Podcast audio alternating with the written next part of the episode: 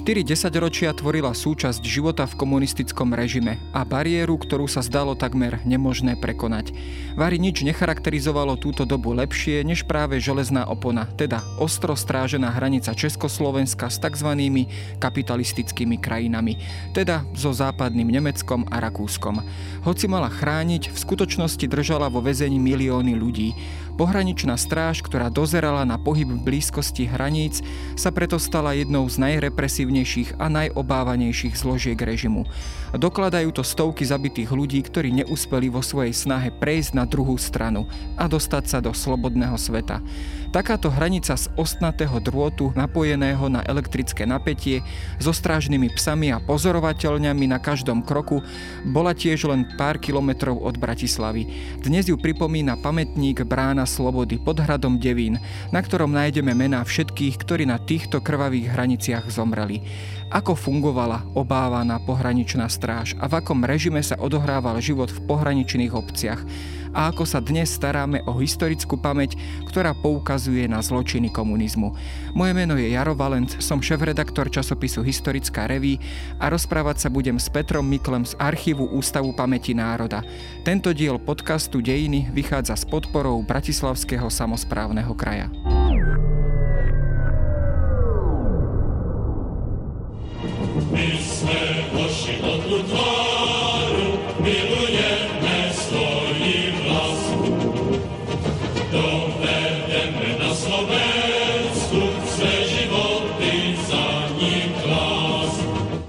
Hovoríme o železnej opone, tak automaticky musíme hovoriť aj o začiatkoch komunistického režimu v celom východnom bloku, nielen teda v Československu. Keď sa ale zameriame na samotné Československo, kedy sa táto hranica začala naozaj utvárať, kedy sa naozaj tá hranica natvrdo, na ostro zatvorila a povedzme aký právny rámec k tomu komunisti vytvorili, aby si mohli aj e, takéto počínanie vlastne nejakým spôsobom zarámcovať. Tak prvé začiatky železnej opony, alebo to je také, takého toho zatvárania sa, pred e, západným, západným svetom alebo tú západnú hranicu začali strážiť už hneď po vojne, keď teda prešiel vojenský front, hranice sa automaticky začali strážiť v prvom pol roku po roku 45 zmiešanými československo-sovietskými vojenskými hliadkami. Následne túto úlohu prebrali stanice národnej, alebo teda stanice národnej bezpečnosti, tzv. policajné stanice, keby sa to tak zjednodušili. A tento systém tu vydržal zhruba tak do roku 1948, kedy teda prebehol víťazný február a komunistická strana naplno prevzala svoju moc.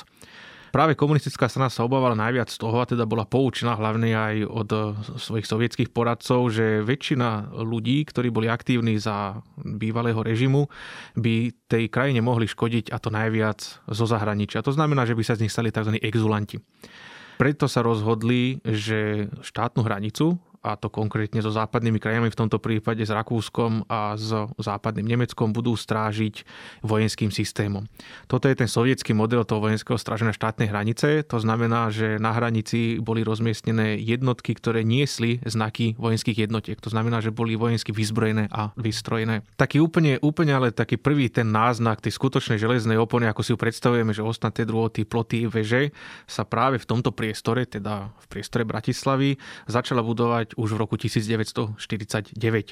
A vieme to z dokumentov, ktoré sú na archíve Ústavu pamäti národa, ktoré hovoria o tom, že už v prvom pol roku, roku 1949, prišla požiadavka z bratislavského veliteľa jedného z týchto útvarov, že je veľká potreba vytvoriť reálnu fyzickú prekážku v tzv. bratislavskom predmosti, to znamená priestor Jaroviec, Rusoviec a Čunova toto sa naozaj aj stalo a je trošku také úsmevné ešte pripomenúť, že táto prvá technická prekážka, ktorá bola vystavená v tomto bratislavskom predmosti, bola vystavená z tzv. koristného osnatého druhotu, ktorý tu ešte nejakým spôsobom zostal po nemeckej armáde, alebo teda po sovietských sovietských ozbrojených zložkách ešte z druhej svetovej vojny od konca. Skutočný, ale aj taký ten právny rozmer tá železná opona dostala až v roku 1951 a to konkrétne prijatím zákona o ochrane štátnych hraníc. Tento zákon bol vydaný pod číslom 69 1951 a už hneď druhý paragraf, ak sa nemýlim, hovorí o tom, že ochrana štátnej hranice je vecou všetkého ľudu Československa.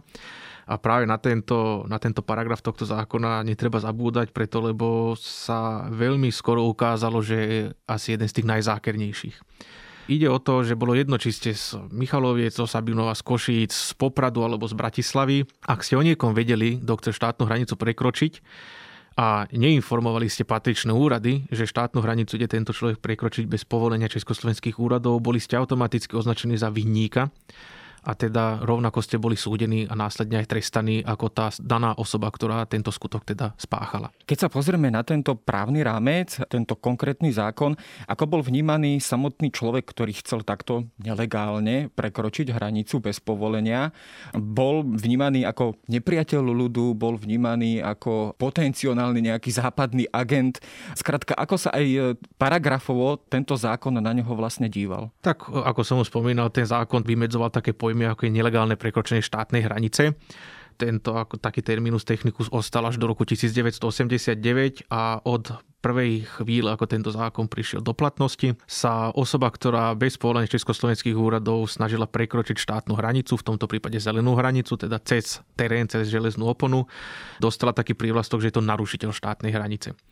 Ak sa na to pozrieme, pozrieme z hľadiska nejakého trestu, alebo teda akú dĺžku ste si mohli odpíkať, aký trest prišiel za toto nelegálne narušenie štátnej hranice, tak sa to naozaj menilo tými 10 ročiami. E, najhoršie boli 50. roky, keď sa teda ten právny rámec snažil nejak tak e, upraviť, aby tohto narušila štátnej hranice trestali čo najviac a zároveň, aby to mohli byť aj exemplárne prípady.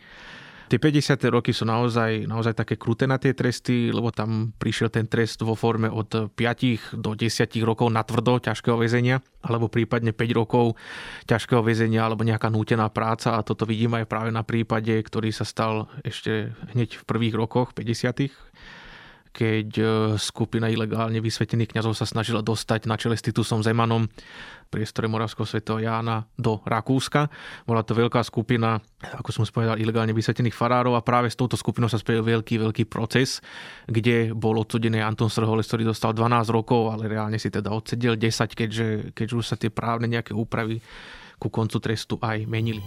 Služba na člunech vyžaduje nejen úzkou specializaci, ale také dokonalou znalost všech úskalí tak mohutného vodního toku, jakým je Dunaj. Romantické snění tu v žádném případě nemá místo tomuto všetkým týmto prípadom sa samozrejme postupne dostaneme, ale keď sa pozrieme na samotnú tú hranicu, vy ste teda povedali, že to bola de facto vojenská hranica, dalo by sa povedať. Teda tam aj platili určité vojenské pravidlá tým pádom. Bol to istým spôsobom zásadný rozdiel oproti tým ostatným vonkajším hraniciam Československa, povedzme s Polskom, s Maďarskou ľudovou republikou a tak ďalej. Aký režim vlastne tam na tej hranici vládol? Bolo teda možné na základe povedzme nejakých vojenských vojenských pravidel vojenského práva jednoducho možné po komkoľvek strieľať, kto sa na tej hranici a v tom danom pásme objavil. Tak e, čo sa týka toho režimu, režimu na hranici, o priamo na západnej hranici, v tomto prípade hovorím opäť o hranici s Rakúskom a Spolkovou republikou Nemecko, platil e, tzv. zvláštny alebo mimoriadný režim. Štátna hranica sa v tomto priestore rozdiela na také dva zásadné pruhy alebo úseky. Jedno bolo hraničné pásmo. Toto hraničné pásmo bolo vytrasované kolmo na hranicu do vzdialenosti alebo do vnútrozemia až 6 kilometrov. Vstup do tohto hraničného pásma bol 50. a do druhej polovice 60. rokov priamo aj tu v Bratislave striktne podmienený povolením alebo trvalým pobytom, alebo dochádzaním za prácou. To znamená, že občania, občania Petržalky, Devinskej Novej Vsi, Devína a dokonca Karlovej Vsi, Devinského jazera ešte eventuálne, všetci mali v občianských preukazoch vyznačené, že bývajú v hraničnom pásme a teda, že ich vstup tam je povolený. Aj z archívnych dokumentov, ktoré sa nachádzajú v archíve UPN, sa dozvedáme, že ako to ale vyzeralo, keď ste chceli prísť zo vnútrozemia, napríklad z okolebanskej Bystrice, sem do Devinskej Novej Vsi, lebo vám tu žila rodina. Toto bolo podmienené žiadosťou na oddelenie zboru národnej bezpečnosti, alebo vtedy ešte národnej bezpečnosti. To znamená, tak ľudovo, keby ste to povedali, išli ste na, políciu, požiadali ste teda policajta, že chcete stráviť nejaký čas u svojej rodiny v Devinskej Novej Vsi.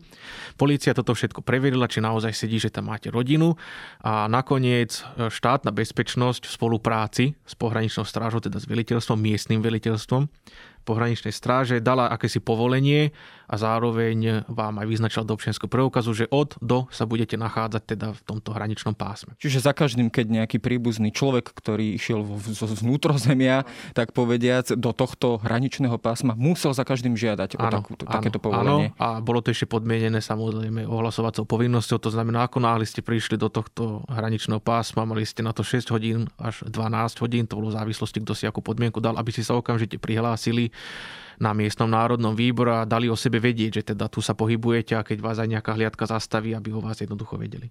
Okrem tohto hraničného pásma fungovalo na hranici ešte tzv. zakázané pásmo a toto bolo trasované zhruba od 1 e, až niekoľkých metrov až do 2 kilometrov do vnútrozemia. Toto pásmo bolo najprísnejšie strážené pásmo. Do tohto pásma mohli vstupovať iba pohraničiari a aj to len v prípade, keď tam vykonávali priamo službu na hranici.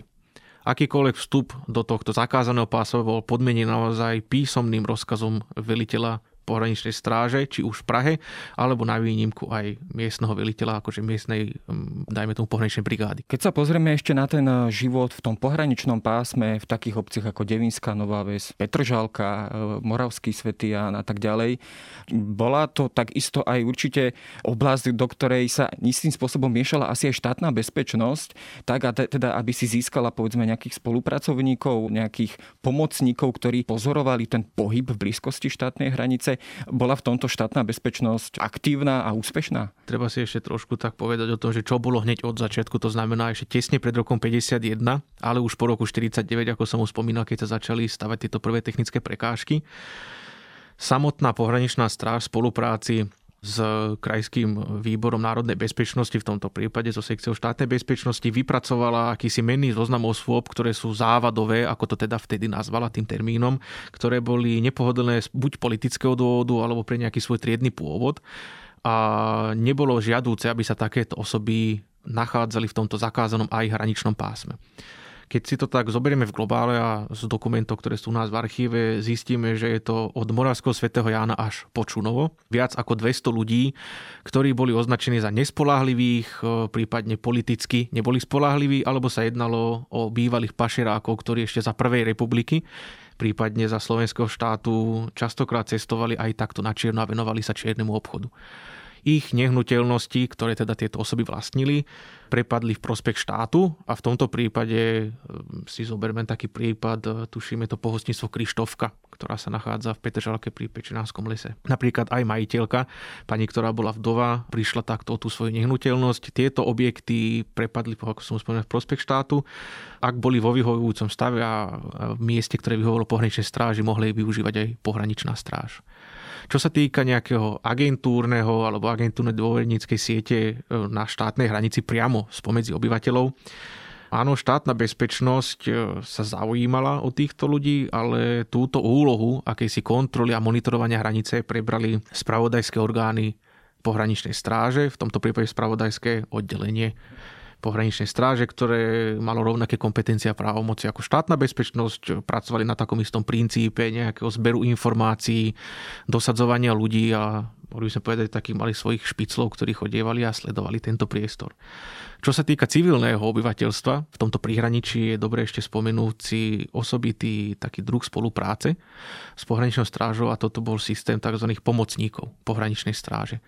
Prvé náznaky v tomto priestore, teda v bratislavskom priestore, máme už z polovice 50. rokov, od roku 53 až 4 sa vedie taká chabá evidencia, alebo sa vykazujú isté počty pomocníkov pohraničnej stráže. A kto bol pomocník pohraničnej stráže, teda? To bola civilná osoba, ktorá na základe dobrovoľnosti a svojej dobrej vôle sa prihlásila na spoluprácu s pohraničnou strážou, vykonávali službu v civile s zelenou páskou na predlakti s nápisom PPS a boli tam ešte nejaké pečiatky, aby sa teda uverilo, že naozaj je to človek z toho daného nejakého útvaru.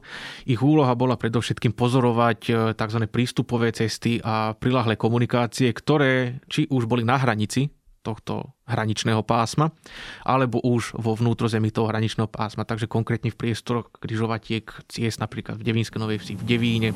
Jedním z těch, který se hned od začátku podílel na zadržení narušitelů, byl Josef Rejtar, tajemník místního národního výboru v Horní Pěně a dlouholetý pomocník pohraniční stráže. V případu bych uvedl následující. Moje žena se vracela z procházky a potkala dva neznámé muže, kteří spolu mluvili německy a dívali se do mapy.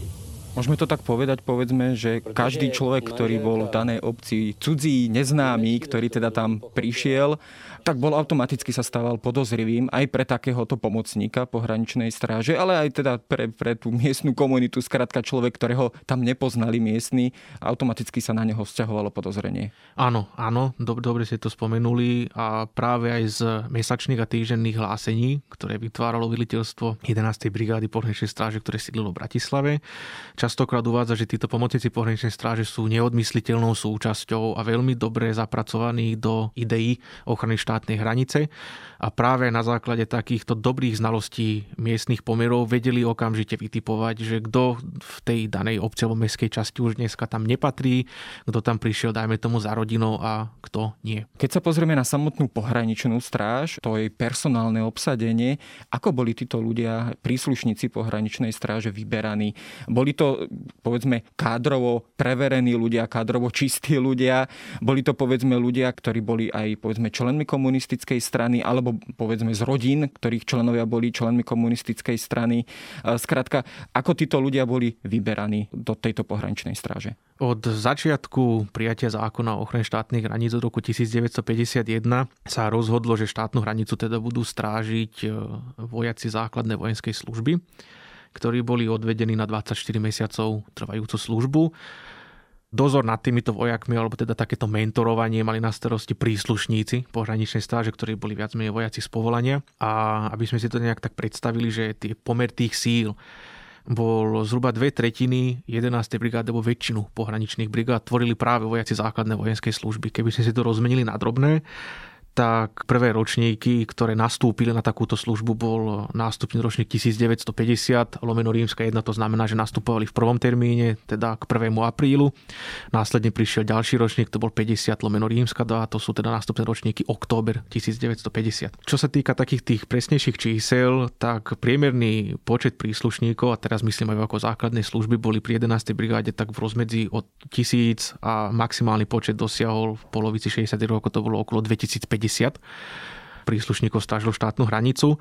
Z tohto čísla tvorilo okolo 1000 500, 1300 naozaj závislosti od nástupných ročníkov práve vojaci základnej vojenskej služby. A keď si to takto zoberieme, tak naozaj tú hranicu strážili mladí chlapci vo veku 18-19 rokov, ktorí boli vytrhnutí z toho svojho domáceho prostredia, z toho civilného života, keď ešte sám človek nevie, čo chce robiť alebo ako by chcel vyzerať jeho život v budúcnosti, dostal do ruky zbraň s presnými inštrukciami a pod veľmi veľkým stresom a napätím strážili tú štátnu hranicu. Skrátka, takéto nešťastie sa mohlo v podstate stať hoci komu, kto nastúpil do vojenskej služby, že mal tú smolu a bol teda pridelený k pohraničnej stráži. Keď sa pozrieme na celú túto tému vlastne z tohto pohľadu, z tohto uhla pohľadu, boli títo ľudia nejakým spôsobom disciplinárne, nejakým spôsobom aj postihovaní, ak neuposlichli rozkaz. A pod akým stresom vlastne títo vojaci tam museli existovať a ak by teda naozaj stretli po, povedzme, pri nejakej pochôdzi chôdzke utekajúceho človeka, ktorý chce prekročiť takto hranicu, boli povinní strieľať? Už sme si to načali teda. Vojaci základnej vojenskej služby vykonávali teda to gro tej strážnej služby. Vybraní boli naozaj z rôzneho prostredia. Určite to prvé sito, ktoré ako vytvorilo, že kto príde alebo kto bude zadelený k pohraničnej stráži, riešila už okresná vojenská správa v danom mieste bydliska. Tam sa povyberali najvodnejší adepti, ktorí jednak už kádrovo, ale aj fyzicky, na to trebalo, trebalo dať pozor, že tam trebalo byť naozaj fyzicky zdatným byť na štátnej hranici. Kto je vhodný a takéto druhé sito už bolo po vojenskom príjimači, kedy sa jednoducho rozhodlo, že áno, tento človek sa javí ako režimu oddaný, neodporuje, mieni plniť rozkazy, takže môže nastúpiť štátnej hranici. To bolo také druhé si to. V prípade, ak v tom druhom site ste neprešli, tak ste automaticky neboli zadelení na priamu ochranu štátnej hranice, lebo tam hrozila možno, že jednoducho dezertujete. A... Inými slovami, tá ideologická previerka tam pritom nám musela, musela byť. byť. Keď sa potom už pozrieme na samotný výkon tej služby, tak e, prebiehal v smenách. Priemerná doba služby e, vojaka základnej vojenskej služby v hliadke bola od 8 do 10 hodín, toto bol taký maximum. V prípade zostrenej ochrany štátnej hranice to bolo až 12 hodín. Služby sa radili vždy na striedačku, denná, nočná, denná, nočná, to znamená 6 až 10 hodín služby za dňa, 6 až 10 za noci. A toto sa prekladalo ešte oddychovou činnosťou, prípadne politickým školením mužstva. A toto bol ten priestor, kde sa ten mladý pohraničiar dozvedal o svojich úlohách, prečo to robí, ako to robí. Toto, tieto politické školenia mužstva boli samozrejme dobre dobre politicky vybavené. To znamená, že školiaci politruk bol vždy pripravený pohotovo odpovedať na to, prečo tu stoja so zbraňou, koho chránia. Prizvukovalo sa, že štátnu hranicu chránia predsa pred imperialistami, pred nejakými západnými zlými vplyvmi v prípade, že oni sú tá prvosledová jednotka, ktorá odrazí ten prvotný nápor zo západu. A cez štátnu hranicu teda utekajú len osoby zo vnútrozemia, ktoré sú buď kriminálne závadové, to znamená, že sú to zločinci, ktorí, dajme tomu, vykradli niečo a s veľkým balíkom peňazí s tým svojím lúpom sa snažia dopracovať von do Rakúska, aby utiekli trestu.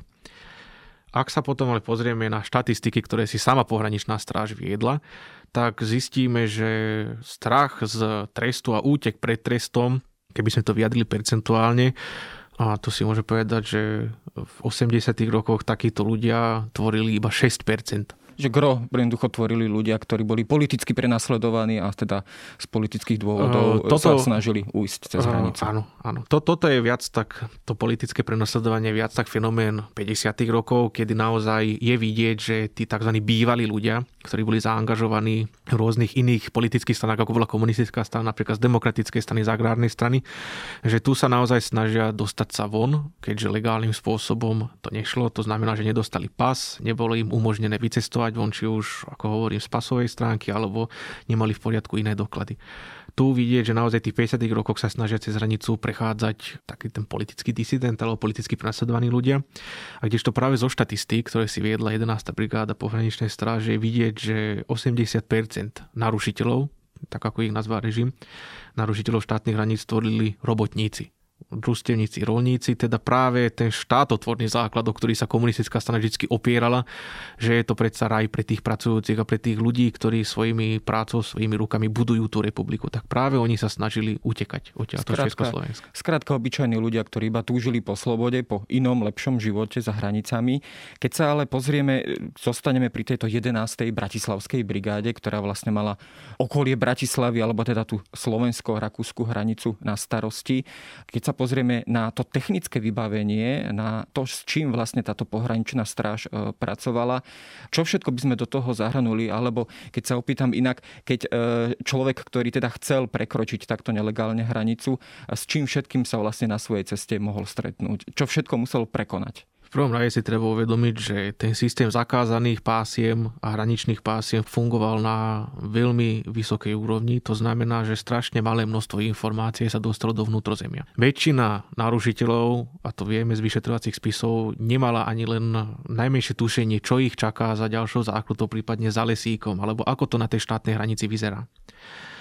Ako som už spomenul, budovanie tých prvých prekážok prebehlo ešte v roku 1949 v priestore Bratislavského predmostia. Následne od roku 1951 prichádzajú prvé návrhy a prvé také tie technické výkresy, že kde všade by teda mala prebiehať táto technická zátarasa. A od roku 52 sa začína naplno budovať tá technická časť železnej opony. To znamená, že od roku 52 tu máme postupne vystavaný trojstený drôtený zátaras, to znamená, že je to vlastne plot z ostnatého drôtu, ak si to môžeme tak zjednodušene načrtnúť, ktorý bol rozložený v troch za sebou idúcich líniách, pričom tá prvá, prvý ten plot bol vo výške zhruba 2 metre v tvare T. Toto bola tzv. tá odrazová stena. Nasledovala stredová stena, ktorá bola potom už od roku 53 aj elektrifikovaná až do roku 1965. Toto bolo vždy pod vysokým napätím od 5 do 10 tisíc V. A potom bola tretia stena, ktorá slúžila viac menej už len na e, zadržanie toho postupu, keby sa vám podarilo prekročiť tieto dve steny. Pred samotnou železnou oponou, alebo teda týmto technickým zabezpečením, ak by sme použili ich technický výraz, to bolo ženino-technické opatrenie, tzv. ŽTO alebo ŽTZ, ženino-technická zátarasa, tak z vnútrozemia, e, teda smerom von do zahraničia ešte bol použitý pri týchto technických opatreniach aj tzv. kontrolný pás. A toto bolo zhruba od 5 do 12 metrov široký pruh rozoranej zeminy, ktorý slúžil na zozbieranie stôp a teda upozornenie hliadky, že niekto sa tam potolka a teda buď už tie druhoty prekonal, alebo nie. Je dôležité uvedomiť si a upozorniť na to, že tie samotné technické prekážky alebo technické opatrenia, o ktorých sme si hovorili, neležali priamo na hraničnej čiare. Ak si zoberieme Bratislavské predmostie, okolie Jaroviec, Rusoviec, šťastie aj Čunova, alebo aj Petržalky, Petržalka Kopčany, tak technické prekážky ležali častokrát až kilometr od samotnej hraničnej čiary. Vy ste sa nejakým zázračným spôsobom e, dostali cez tieto tri vysoké ploty. Neboli ste ešte v Rakúsku a toto teda nahrávalo pohraničnej stráži a ich hliadkám. Človek tu už postup svoj spomalil a nevedel, kde sa nachádza, či už je v Rakúsku alebo nie. A práve toto bol ten operačný priestor, ktorý pohraničné hliadky využívali na to, aby aj na základe informácií z toho kontrolného pásu alebo z nejakého iného signálu mali dostatok času na to, aby narušiteľa štátnej hranice zadržali.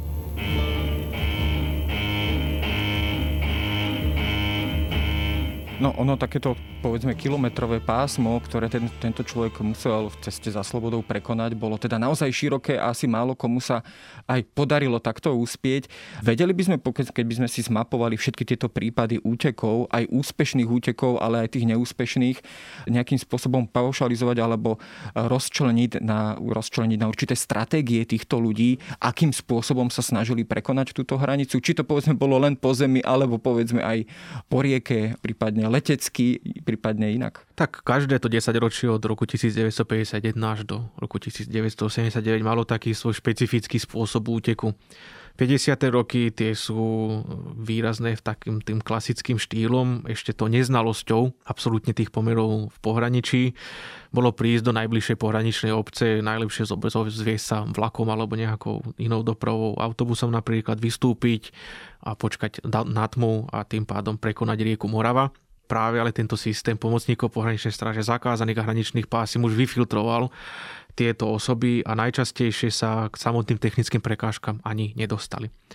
Následné roky potom už prinášajú také tie viac inovatívne a špekulatívne riešenia. Či to už bolo napríklad z Bratislavského Sandbergu, teda pri Devinskej Novej Vsi, využitie nejakého rogala alebo klzáku, Taktiež 50. roky ešte priniesli kuriózne úteky vo forme gumených rôznych oblekov, ktoré sa jednoducho obliekli ako skafander a s nejakou malokyslíkovou bombou a snažili sa po dne Dunaja alebo Moravy prejsť na druhú stranu. Také tie najčastejšie úteky až do roku 89 bolo práve využitie nákladných lodí, ktoré išli do Rakúska, a či to už boli rumúnske, rakúske alebo aj československé lode. Prípadne už 60. roky a to uvoľňovanie cestovania prinieslo ďalšie napríklad nové spôsoby, a to cez hraničné prechody v nejakých skrytých priestoroch vozidiel alebo v nákladných alebo v somných vlakoch, napríklad cez Devinskú Novú Ves, kde železničný hraničný prechod. Kreativite sa medze nekládli a pohraničná stráž si každý takýto prípad veľmi, veľmi pečlivo zadokumentovala a práve operačné oddelenie 11. brigády vytvorilo každý rok e,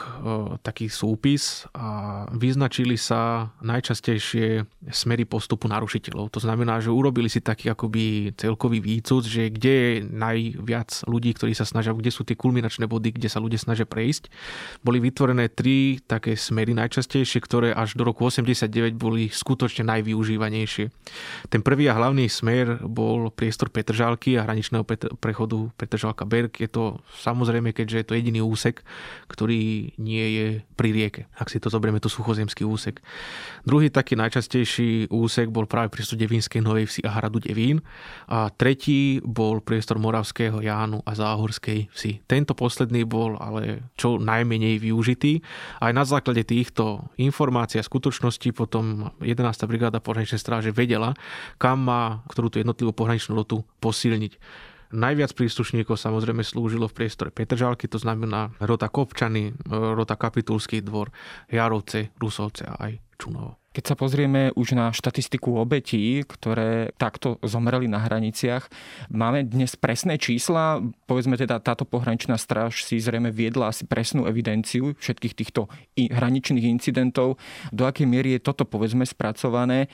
A keď teda nehovoríme len o tom našom slovensko-rakúskom úseku, ale celkovom úseku československých hraníc, koľko dnes obetí takto počítame? Za celý úsek československej hranice je to cez 300, 300 obetí a keď sa pozrieme na ten slovenský úsek, na slovensko-rakúsku hranicu, tak tam máme 42 zadokumentovaných a reálne potvrdených prípadov. Preto hovorím zadokumentovaných a reálne potvrdených prípadov, lebo častokrát pohraničná stráž evidovala narušenie štátnej hranice bez zadržania a na toto používala termín preriv. To znamená, že to môžeme označiť ako úspešný prechod štátnej hranice. A o tom, že kto prešiel na druhú stranu, O tom samozrejme ste vy nevedeli, ako pohraničiar zostali len nejaké stopy v plote alebo teda v kontrolnom páse. A od tohto už potom opäť spravodajské oddelenie 11. brigády cez svojich nasadených ľudí už v zahraničí sondovalo, zistilo, kto prešiel. Ten počet, celkový počet obetí preto nie je úplne konečný, lebo častokrát sa stalo, že práve tento preriv síce bol úspešný, ale niekto sa napríklad pri preplávaní Moravy utopil. Napríklad aj pri Dunaji sa utopil a keď sa to, to, mŕtve telo vyplavilo vo vnútrozemí, dajme tomu v priestore Šamorínu alebo niekde už tu, jaký zimný prístav, nevedeli stotožniť tú osobu, či naozaj ona chcela prejsť cez štátnu hranicu, alebo je to naozaj niekto, kto sa utopil pri bežnom kúpaní. No, samozrejme, túto štatistiku nedoplňajú asi len e, občania Československa, ale teda aj e, cudzinci. Vieme to dnes nejakým spôsobom tiež kvantifikovať, aký podiel tam bol, povedzme, Poliakov, východných Nemcov, prípadne občanov Sovietskeho zväzu dokonca, či ďalších. Bola z tohto pohľadu, povedzme, tá hranica aj pre týchto cudzincov priťažlivá a teda často využívaná? Ako som už spomínal, práve operačné oddelenie 11. brigády bolo to, ktoré robilo takéto súhrné štatistiky a malo na starosti, aby každý rok podalo naozaj veľmi presné informácie o tom, čo sa v ich priestore deje a následne toho sa potom už veliteľ brigády a veliteľ jednotlivých pohraničných rôd rozhodovali, ako viesť tú ochranu štátnej hranice. Prvý naozaj skutočne dobrý takýto výkaz operačné oddelenie vyhotovilo polovici 60. rokov, kedy oni zhodnotili takéto 5-ročné svoje pôsobenie od roku 60 do roku 65 a začalo vytvárať taký veľmi personalizovaný a špecifický výkaz a práve z nich sa do, z tohto výkazu sa dozvedáme, že od polovice 60. rokov na štátnej hranici tohto 11. brigády tohto úseku je veľmi veľký podiel zahraničných narušiteľov štátnych hraníc a to predovšetkým občanov z NDR a z Polskej ľudovej republiky a operačné oddelenie doplnilo zo získaných informácií aj takú charakteristiku, ako sa takíto občania alebo ako sa tieto jednotlivé národnosti pri úteku cez štátnu hranicu správajú.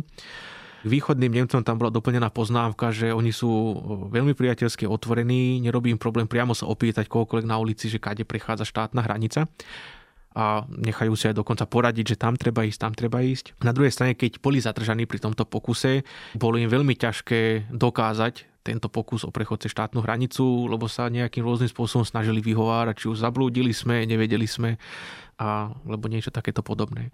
Poliakom zase tých označovali ako takých tých majstrov tých útekov, aj keď ich bol potom si povieme menší počet ako východných Nemcov. Po polský náležiteľ štátnej hranice bol schopný aj dva dní ležať v nejakom stohu sena a sledovať tú štátnu hranicu a vyzistiť, ako to tam chodí, bez toho, aby ho vôbec niekto videl. Nechodil si žiadne robiť zásoby do blízkych pohraničných dedín, potraviny, lebo aj toto bol signál pre tú predavačku, že jednoducho cudzí človek s ruksakom priamo pri hranici veľa potravín, nie je odtiaľ to, kemp tu nie je, takže dali si jedno jedno dokopy. A keď by sme to takto už aj vyčíslili, tak rok 1970 bol taký ten prelomový, kedy sa postupne znižuje percento československých občanov, ktorí v tomto priestore 11. brigády prechádzajú štátnu hranicu alebo sa snažia ju prejsť a preberá príjm zahraničný narušiteľ štátnych mm-hmm. hraníc. Keď sa pozrieme povedzme už na koniec 80. rokov, predsa len aj tá atmosféra alebo aj tá situácia v celom tom východnom socialistickom tábore sa uvoľňovala počas perestrojky a tak ďalej. Menilo sa čokoľvek na tej štátnej hranici, či naďalej tam jednoducho panoval tvrdý, naozaj prísny režim do toho 89.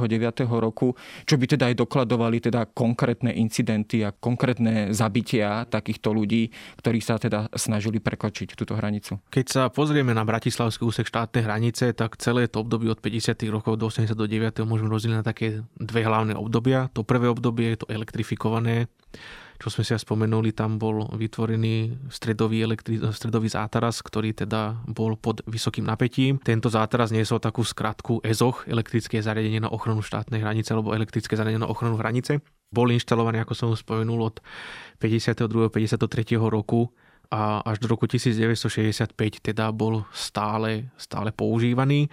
Od roku 65 sa tento tento druh ochrany alebo tento druh technického zabezpečenia prestáva používať a nebolo by to z nejakých tých humánnych dôvodov alebo teda z toho politického uvoľňovania. Bolo veľmi zaujímavé sledovať štatistiky pohraničnej stráže, ktorá si jednoducho pozrela účinnosť tohto technického opatrenia, okrem toho, že spôsoboval vo veľkom percente priamo smrť narušiteľa štátnej hranice, spôsoboval aj vysokú umrtnosť z radov pohraničnej stráže práve z týchto vojakov základnej vojenskej služby, ktorí či už zabudli, opreli sa o tento plot. Bol tu aj prípad v Bratislave, kedy dokonca pomocník pohraničnej stráže za spolúčasti vojaka základnej služby, ktorý slúži na hranici, lovili práve skrz toto vysoké napätie ryby v prítoku rieky Morava. Obidvaja teda podľahli zásahu vysokého prúdu, teda zomreli. Takže tento druh technickej prekážky sa zrušil. Zrušila sa úplne stredová stena a od roku 65 do roku 89 hovorím už iba o dvojstennej zátarase. Netreba si urobiť ale žiadne ilúzie o režime. Elektrické zariadenie ochrany hraníc nahradili oveľa, oveľa rafinovanejšie a prešpekulovanejšie technické opatrenia a zariadenia. Bol to rotný signálny prístroj, ktorý si môže predstaviť tak, že to bol elektrický prístroj, ktorý fungoval na nízkom napätí. Rôzne tenké vodiče sa inštalovali na prvý z týchto technických opatrení na ten prvý plot a pri dotyku vytvoril skrat, ktorý jednoducho spôsobil, že operačné oddelenie, alebo teda stály operačný dozor na rote dostal signál a tam už bola velená hliadka. Myslím, že takýto prípad pomerne známy je prípad tiež východného Nemca Harmuta Tauca, ktorý tiež vlastne sa tak, tým, takýmto spôsobom snažil prekonať hranicu a vlastne vďaka tomuto systému takto opísanému bol vlastne aj chytený predovšetkým tými pohraničnými psami a roztrhaný veľmi surovým spôsobom. To už by sme samozrejme hovorili aj o konkrétnych príkladoch, ktoré teda sú takto zdokumentované. Bolo by to ale na samostatné rozprávanie niekedy na budúce, ale e, keď sa pozrieme už aj na tú našu, na záver, na našu historickú pamäť na tieto záležitosti, na celú túto epochu, čo vieme povedzme aj o týchto príslušníkoch, bola kedykoľvek vyvodená zodpovednosť za všetky tieto zločiny, alebo jednoducho po 89. roku táto vec jednoducho zostala, tak povediať, nedotknutá ešte a nikto skrátka zodpovednosť neniesol. V 90. rokoch nemám o to vedomo, že by bol niekto odsúdený alebo teda vôbec obžalovaný, že niečo takéto sa dialo. Na druhej strane boli tam nejaké pokusy už v začiatkoch fungovania Ústavu pamäti národa, kde sa jednoducho vypracoval práve k týmto 42 zadokumentovaným obetiam taký rebríček, postupnosť zodpovednosti, kto teda mohol za tú konkrétnu smrť ale že by sa to nejak dotiahlo právne, o tom nemám informácie. Je dôležité uvedomiť si, že naozaj ten posledný článok tej komunistickej moci, ktorá tu bola toho režimu, bol naozaj ten vojak základnej služby, ktorý dostal do ruky ako mladý chlapec zbraň a teda pod naozaj vysokým tlakom aj osobnej újmy bol nútený vykonávať tú službu. Ten pohraničiar ten zákon nepísal a aj keby nejakým spôsobom sabotoval činnosť pohraničnej stráže, mu by na to veľmi rýchlo prišli a bol by sám potrestaný takisto vysokým trestom. Tu si treba uvedomiť, že tie zákony písali politici a teda konkrétne osoby, ktoré neustále vedeli o tom, čo sa na štátnej hranici deje. To je vidieť aj v jednotlivých hláseniach, či už v ročných, mesačných, tieto sa všetky odozdávali z 11. brigády na ústredný výbor komunistickej strany Slovenska sem do Bratislavy, takže jej tajomník vedel o tom dopodrobná, čo sa tu deje, aký je stav na hranici, koľko ľudí je zadržaných, kto, aké pomôcky alebo opatrenia použil, či už sa použila zbraň alebo nie. No samozrejme otázka politickej a hlavne morálnej zodpovednosti je otázka, ktorá už je aj otázkou pre dnešných právnikov, ale aj e, mnohých iných to im samozrejme ponecháme. O tom samozrejme debaty na Slovensku určite ešte budú aj po 30 rokoch od pádu komunizmu. V každom prípade je aspoň užitočné, že sme si mohli túto dobu aj cez takto represívnu jej stránku predstaviť. Ďakujem, rozprával som sa s Petrom Miklem. Gaudeamus igitur. Radujme se, dokud jsme mladí.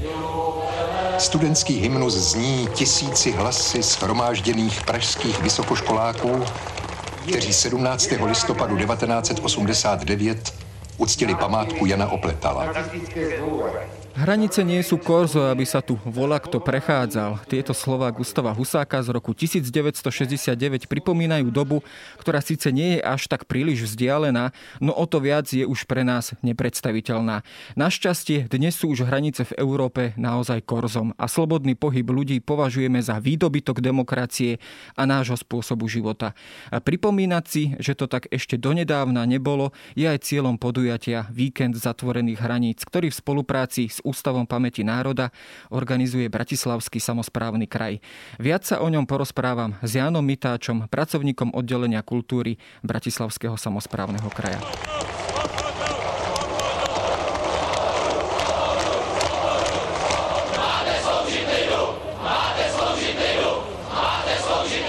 Ja som sa tu v predchádzajúcich minútach rozprával s historikom Petrom Miklem o celom systéme železnej opony, tak ako ju poznáme z tých predchádzajúcich alebo ešte komunistických čias.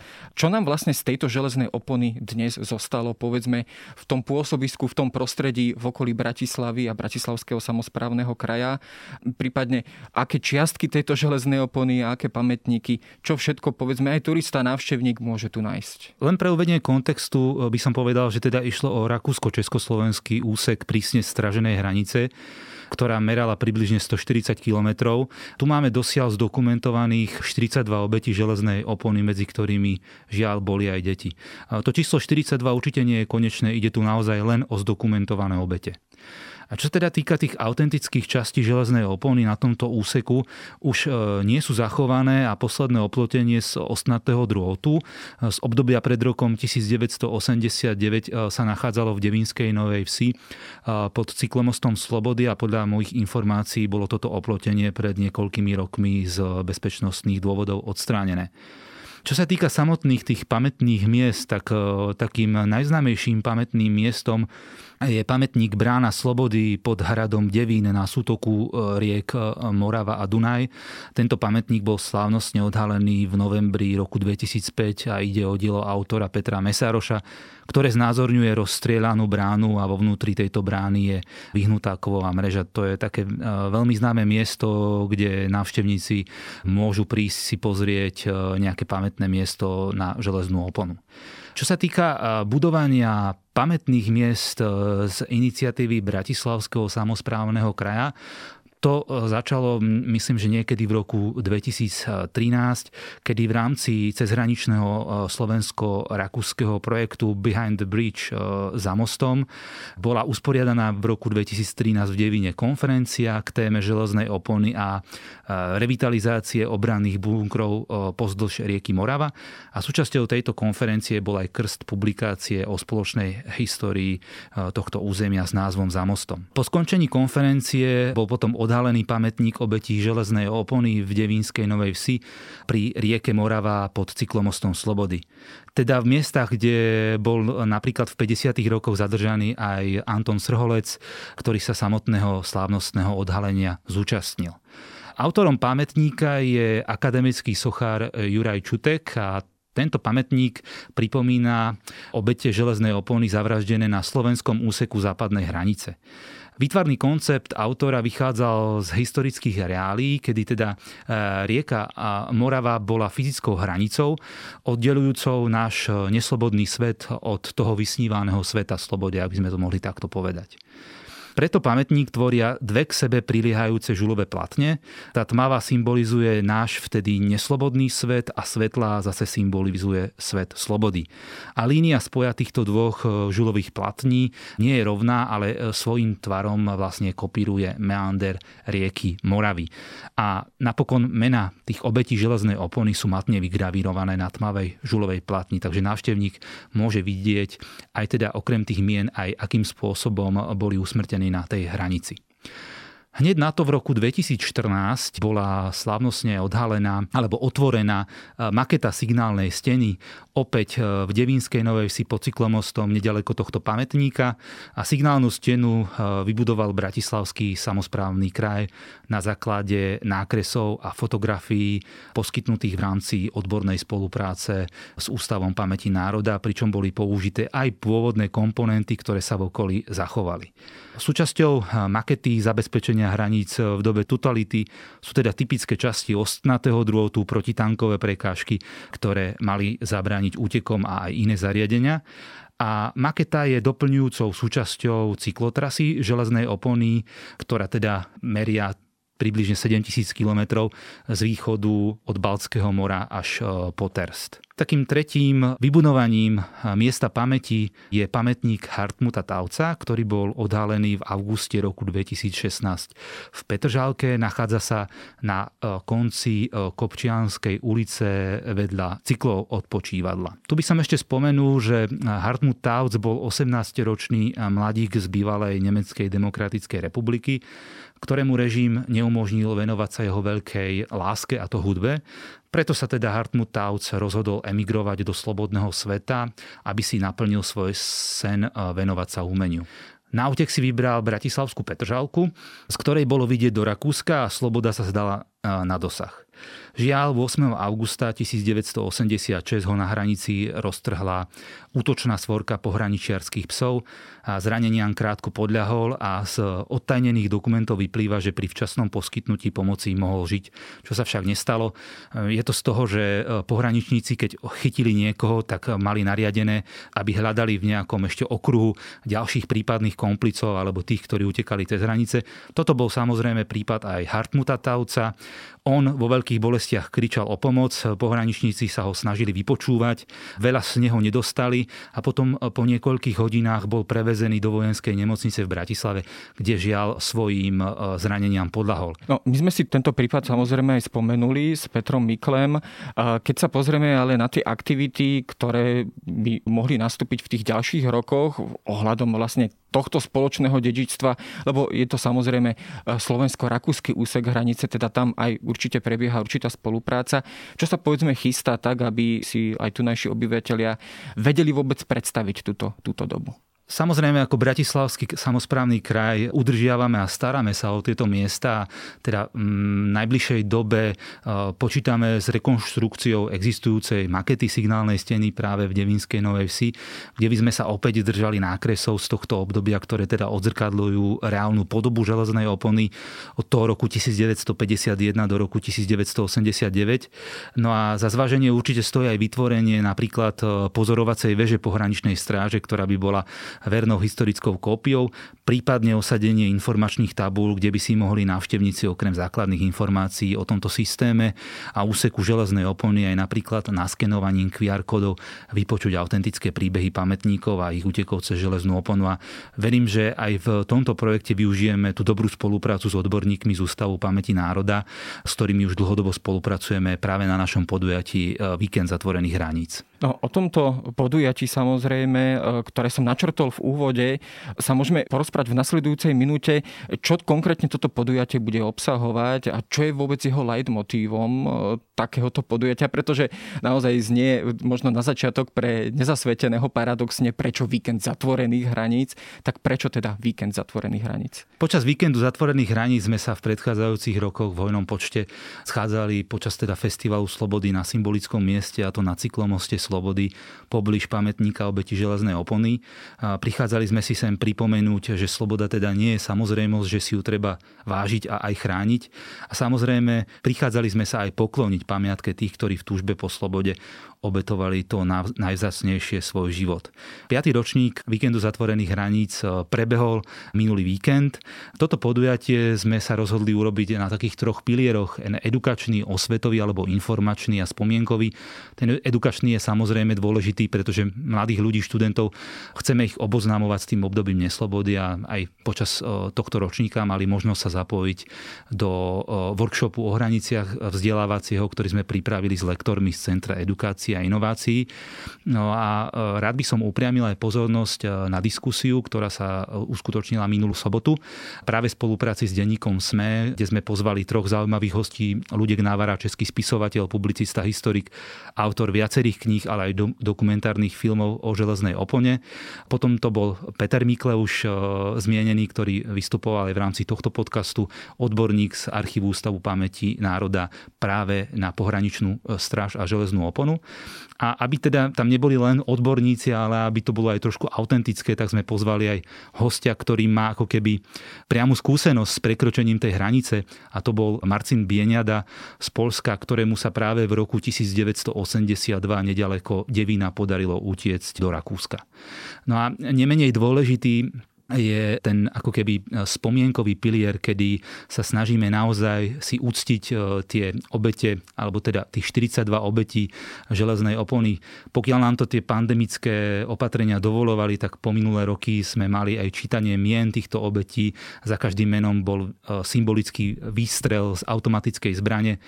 Žiaľ, tento rok sme e, to nemohli uskutočniť, ale aspoň e, sa uskutočnila neverejná pietná spomienka pri tomto pamätníku obeti železnej opony v Devenskej Novesi, kde zástupcovia Bratislavského samozprávneho kraja, Ústavu pamäti národa a mestskej časti Devínska Nová Ves e, položili sviečky a, a vence a tým si úctili vlastne tieto obete. A vzhľadom aj na súčasnú pandemickú situáciu je tento podcast, ktorý vychádza s podporou Bratislavského samozprávneho kraja, snahou aspoň takouto formou pripomenúť širšej verejnosti celú túto historickú epochu.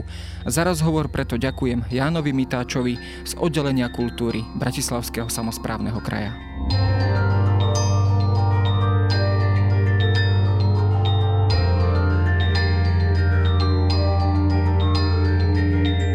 To je na dnes všetko. Počúvali ste Dejiny, týždenný podcast denníka SME a historickej reví. Podcast Dejiny vychádza každý týždeň v nedelu. Prihláste sa na jeho odoberanie vo svojej podcastovej mobilnej aplikácii na platformách Google Podcasty, Apple Podcasty alebo v službe Spotify. Všetky diely nájdete aj na adrese sme.sk lomka dejiny alebo historickareví.com. Ak sa vám podcast páči, môžete ho ohodnotiť. Ak nám chcete poslať pripomienku, môžete sa pri pridať do podcastového klubu denníka SME na Facebooku alebo mi poslať mail na adresu jaroslav.valent.sahy.sk Ja som Jaroslav Valent a na výrobe tohto podcastu sa podielala aj Jana Maťková.